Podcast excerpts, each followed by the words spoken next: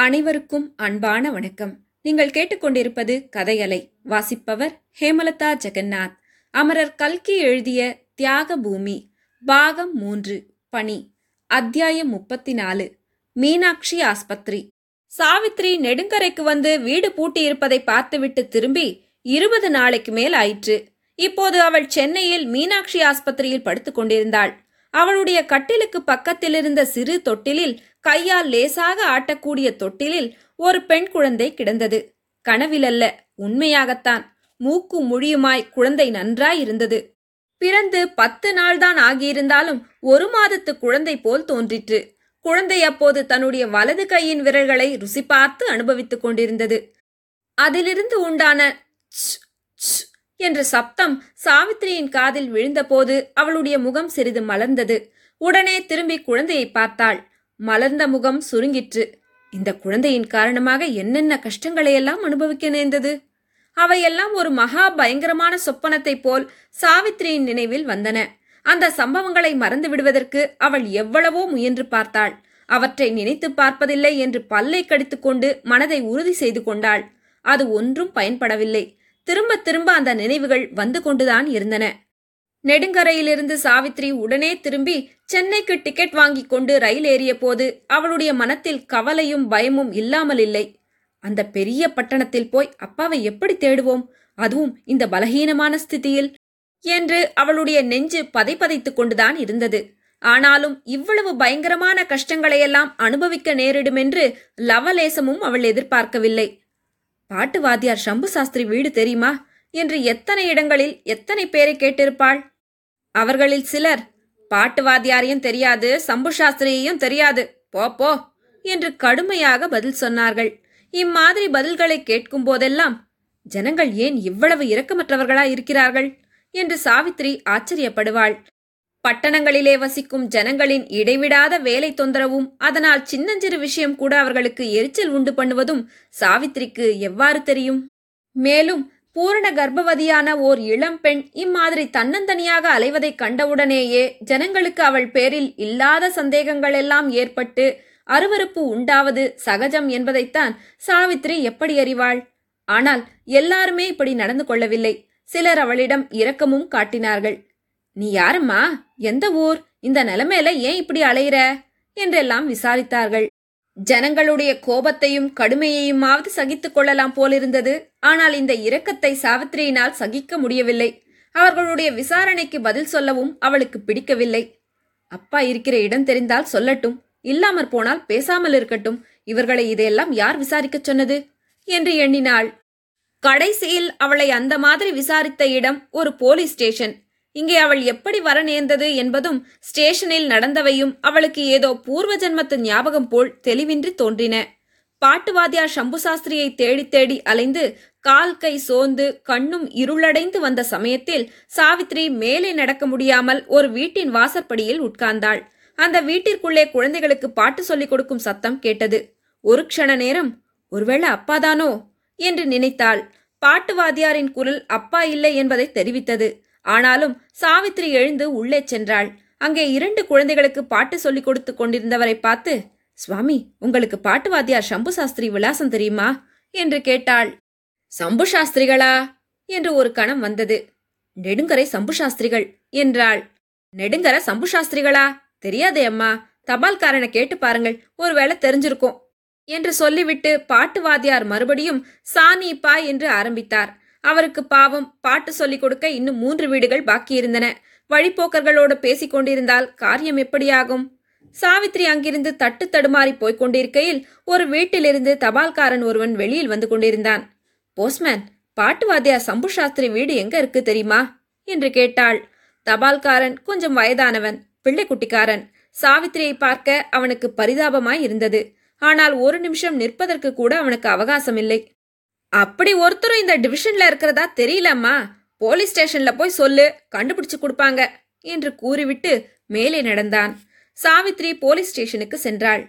போகும்போதே அவளுக்கு உடம்பெல்லாம் நடுங்கிக் கொண்டிருந்தது. அவளுடைய நிலைமையையும் தோற்றத்தையும் கண்ட போலீஸ் இன்ஸ்பெக்டர் கூட சிறிது மருண்டு போனார். அவளை உட்காரச் சொல்லி என்னம்மா விஷயம்? என்று கேட்டார். சாவித்ரி எங்க அப்பா சம்பு சாஸ்திரிய தேடிண்டு வந்தேன். ஊரெல்லாம் அலைஞ்சு பார்த்தாச்சு. அகப்படல. போலீஸ்ல சொன்னா கண்டுபிடிச்சு கொடுப்பான்னு கேள்விப்பட்டேன் என்றாள். இப்படி சொன்ன போதே அவளுக்கு மூச்சு வாங்கிற்று கண் சுழன்றது. போலீஸ் இன்ஸ்பெக்டர் அவசர அவசரமாய் ஆகட்டும் அம்மா கண்டுபிடிக்க பாக்கறேன். அது வரைக்கும் நீ யாராவது தெரிஞ்சவா வீட்டில் இருந்துக்கோ என்றார். தெரிஞ்சவாளா? எனக்கு தெரிஞ்சவாளா?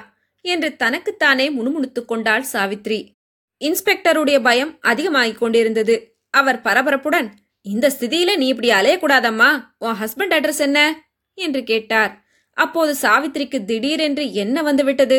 அது அவளுக்கே தெரியவில்லை. ஜன்னி கிண்ணி பிறந்து விட்டதோ அல்லது பைத்தியமே பிடித்து விட்டதோ சொப்பனத்தில் எழுந்திருப்பது போல் எழுந்து நின்றாள். தன்னை அறியாமல் சிரிப்பு வந்தது. அவளுடைய பற்கள் நர நரவென்று கடிபட்டன. இன்ஸ்பெக்டர் என்றாள். அவளுடைய குரலின் தொனி பயங்கரத்தை அளித்தது. ஹஸ்பண்ட் ஹஸ்பண்ட் என்று கூச்சலிட்டாள். ஹஸ்பண்டினால்தான் எனக்கு இந்த கதி என்று இன்னும் உரத்த குரலில் கூவினாள். நாலு அடி எடுத்து வைத்தாள். ஒரு நிமிஷம் இன்ஸ்பெக்டர் மேஜை ஸ்டேஷன் தான் எல்லாரும் ஒரே சுழலாக சுழலுவது போல் தோன்றியது. அடுத்த நிமிஷம் சாவித்ரி ஸ்மரணை இழந்து கட்டையைப் போல் தரையில் விழுந்தாள். சாவித்ரி பயங்கரமாய் கூச்சலிட ஆரம்பித்ததிலிருந்து இன்ஸ்பெக்டர் அவளை பார்த்தது பார்த்தபடி ஸ்தம்பமாய் உட்கார்ந்திருந்தார்.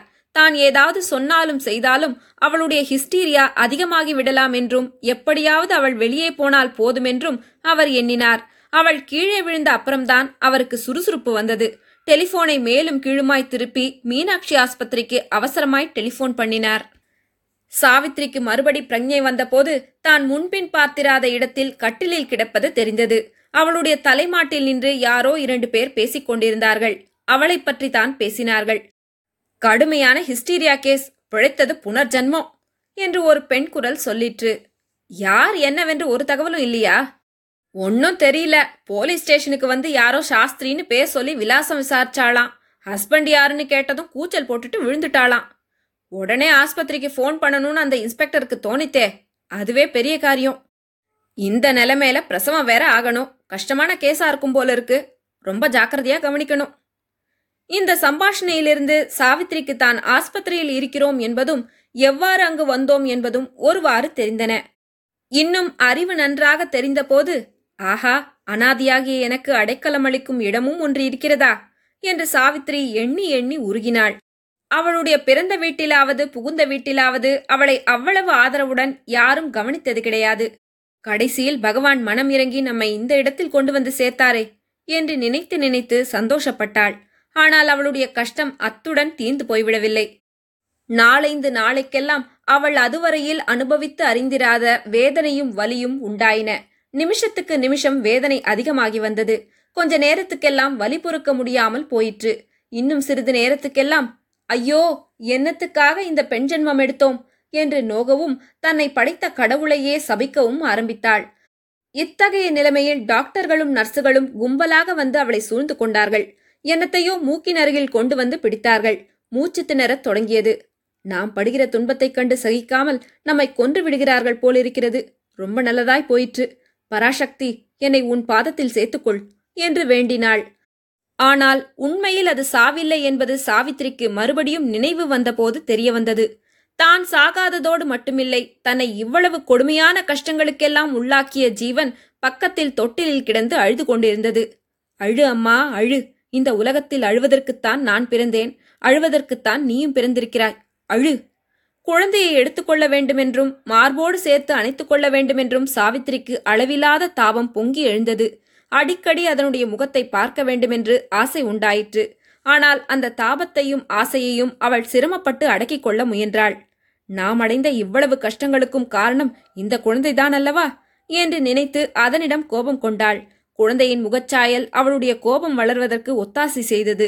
ஏனெனில் அது அவளுக்கு ஸ்ரீதரனை ஞாபகப்படுத்திற்று. இதற்கு முன்பெல்லாம் ஸ்ரீதரனிடம் அவளுக்கு கோபம் வந்தாலும் வெறுப்பு உண்டானது கிடையாது. கல்யாணத்தின் போது அவனிடம் அவள் கொண்ட அளவில்லாத அன்பை கல்கத்தாவில் அவள் பட்ட கஷ்டங்கள் எல்லாம் மாற்றிவிடவில்லை. நெடுங்கரைக்கு அவள் தனியாக ரயிலேறி வந்தபோது கூட அவளுடைய உள்ளத்தில் அவனிடம் அன்பு வைத்திருந்தாள். என்றைக்கோ ஒரு நாள் அவனுடைய மனம் மாறும் தன்னுடைய அன்பும் சாபல்யமாகும் என்ற நம்பிக்கை இருந்தது. ஆனால் இப்போது அவளுடைய மனோநிலை அடியோடு மாறிவிட்டது. தன்னை இவ்வளவு சகிக்க முடியாத கஷ்டங்களுக்கெல்லாம் உள்ளாக்கிவிட்டு அந்த பாவி கவலையின்றி இருக்கிறான். அவனும் மனுஷ ஜென்மமா? அப்படிப்பட்ட மனுஷனிடமா நாம் அவ்வளவு அன்பும் பக்தியும் வைத்திருந்தோம்? சீச்சி என்ன பேதமை? பதியாம் பதி. புருஷனை தெய்வமாக பாவிக்க வேண்டுமாம். கல்கத்தாவுக்கு புறப்படும்போது தகப்பனார் செய்த உபதேசம் சாவித்திரிக்கு ஞாபகம் வந்தது. நல்ல தகப்பனார் நல்ல உபதேசம். இங்கே வந்து பாருங்கள் அப்பா என்னை நீங்கள் தேடிக் கொடுத்த தெய்வம் என்னை என்ன செய்கிறது என்று வந்து பாருங்கள். ஆனால் நீங்கள் ஏன் வரப்போகிறீர்கள்? நீங்கள் ஏன் பார்க்கப் போகிறீர்கள்? இந்த உபத்திரவம் எல்லாம் வேண்டாம் என்றுதான் கடுதாசும் போடாமல் கதவையும் பூட்டிக் கொண்டு போய்விட்டீர்களே. நான் எக்கேடு கேட்டால் உங்களுக்கென்ன? இந்த குழந்தையை கையில் எடுத்துக்கொண்டு நான் தெரு தெருவாய் பிச்சை வாங்கினால்தான் நீங்கள் எங்கே பார்க்கப் போகிறீர்கள்? இவ்வாறு சாவித்ரி தன்னுடைய மனம் யார் யாரிடம் அன்பு கொண்டிருந்ததோ அவர்கள் எல்லாரையும் வெறுத்து துவேஷம் கொள்ளும் நிலைமையை அடைந்திருந்தாள். அவளுடைய வெறுப்பும் துவேஷமும் நூறு மடங்கு அதிகமாகும்படியான சந்தர்ப்பம் சீக்கிரத்திலேயே நேரிட்டது. முப்பத்தி நாலாம் அத்தியாயம் முடிவுற்றது. நன்றி.